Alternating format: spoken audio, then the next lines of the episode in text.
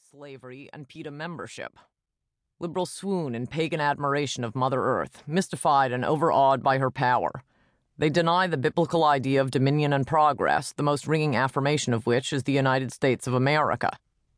Although they are druids, liberals masquerade as rationalists, adopting a sneering tone of scientific sophistication, which is little like being condescended to by a tarot card reader. Liberals hate science and react badly to it. They will literally run from the room, lightheaded and nauseated, when told of data that might suggest the sexes have different abilities in math and science. They repudiate science when it contradicts their pagan beliefs that the AIDS virus doesn't discriminate, that there is no such thing as IQ, that nuclear power is dangerous and scary, or that breast implants cause disease. Liberals use the word science exactly like they use the word constitutional. Both words are nothing more or less than a general statement of liberal approval having nothing to do with either science or the Constitution. Thus, for example, the following sentence makes sense to liberals. President Clinton saved the Constitution by repeatedly ejaculating on a fat Jewish girl in the Oval Office. The core of the Judeo Christian tradition says that we are utterly and distinctly apart from other species. We have dominion over the plants and the animals. God gave it to us, it's ours, as stated succinctly in the book of Genesis. Liberals would sooner trust the stewardship of the earth to Shetland ponies and dung beetles. All their pseudoscience supports an alternative religion that says we are an insignificant part of nature. The core of environmentalism is that they hate mankind.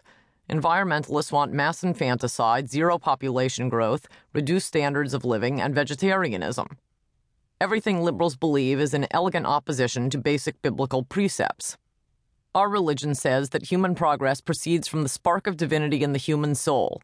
Their religion holds that human progress is achieved through sex and death.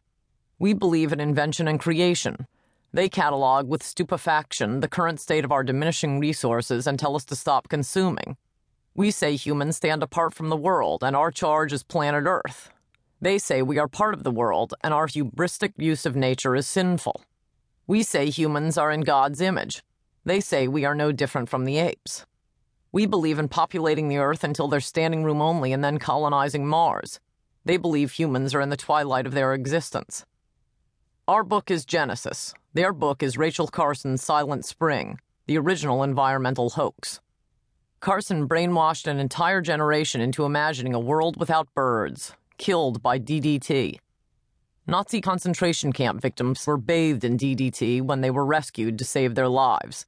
But because of liberals' druidical religious beliefs, they won't allow us to save Africans dying in droves of malaria with DDT because DDT might hurt the birds. A few years after oil drilling began in Prudhoe Bay, Alaska, a saboteur set off an explosion, blowing a hole in the pipeline and releasing an estimated 550,000 gallons of oil. It was one of the most devastating environmental disasters in recent history. Six weeks later, all the birds were back. Birds are like rats, you couldn't get rid of them if you tried. The various weeds and vermin liberals are always trying to save are no more distinguishable than individual styles of rap music. The massive Dickey Lincoln Dam, a $227 million hydroelectric project proposed on Upper St. John River in Maine, was halted by the discovery of the furbished lousewort, a plant previously believed to be extinct. Liberals didn't even know this plant still existed, but suddenly they were seized with affection for it. They had been missing it all that time. Granted, the rediscovery of the furbished lousewort has improved the lives of every man, woman, and child in America in ways too numerous to count. But still, Liberals are more upset when a tree is chopped down than when a child is aborted. Even if one rates an unborn child less than a full blown person, doesn't the unborn child rate slightly higher than vegetation? Liberals are constantly warning us that man is overloading the environment to the detriment of the apes. Howard Dean left the Episcopal Church, which is barely even a church, because the church in Montpelier, Vermont, would not cede land for a bike path. Environmentally friendly exercise was more important than tending to the human soul. That's all you need to know about the Democrats. Blessed be the peacemakers who create a diverse, non sexist working environment in paperless offices. Suspiciously, the Democrats' idea of an energy policy never involved the creation of new energy. They want solar power, wind power, barley power. How about creating a new source of energy? Nuclear reactors do that with no risk of funding Arab terrorists or, more repellent to liberals, big oil companies. But in a spasm of left wing insanity in the 1970s, nuclear power was curtailed in this country. Japan has nuclear power, France has nuclear power, almost all modern countries have nuclear power. But we had Jane Fonda and the movie The China Syndrome. Liberals are very picky about their admiration for Western Europe. Instead of taking the environmentalist hamstrings off the muscular American economy so we can split atoms, drill, mine, and strip, the Democrats want to preside over our state managed descent into hell. Liberals want us to live like Swedes with their genial, mediocre lives, ratcheting back our expectations, practicing fuel austerity, and sitting by the fire in a cardigan sweater like Jimmy Carter. If one posits that we have a fixed amount of energy and have to start rationing it, then we are dying as a species.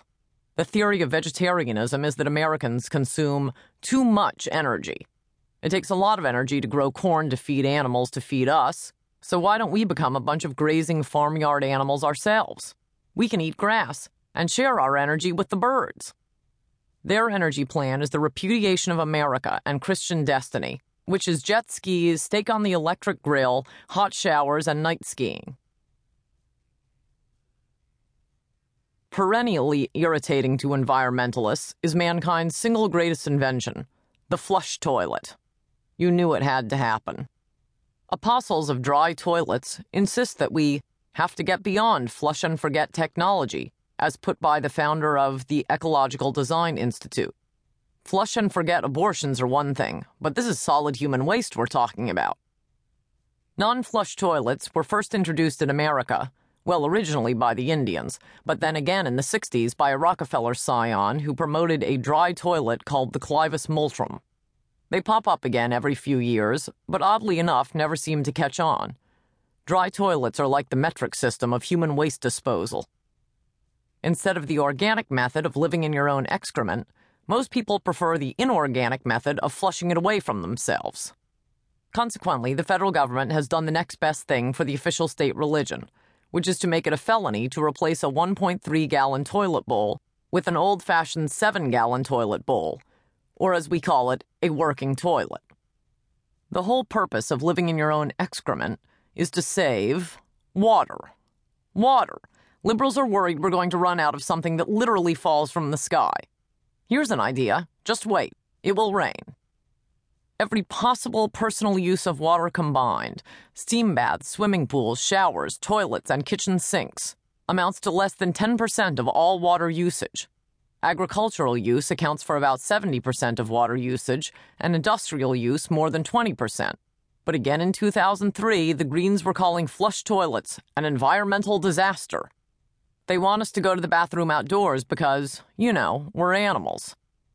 Question are liberals clueless about waste management? Answer Do bears crap in the woods? Liberals have fervently believed that humans are a blight on the earth since Thomas Malthus penned an essay on the principle of population in 1798. Like the flushless toilet, it's an idea that won't die. In the 1970s, Paul Ehrlich wrote the best selling book, The Population Bomb, predicting global famine and warning that entire nations would cease to exist by the end of the 20th century, among them England.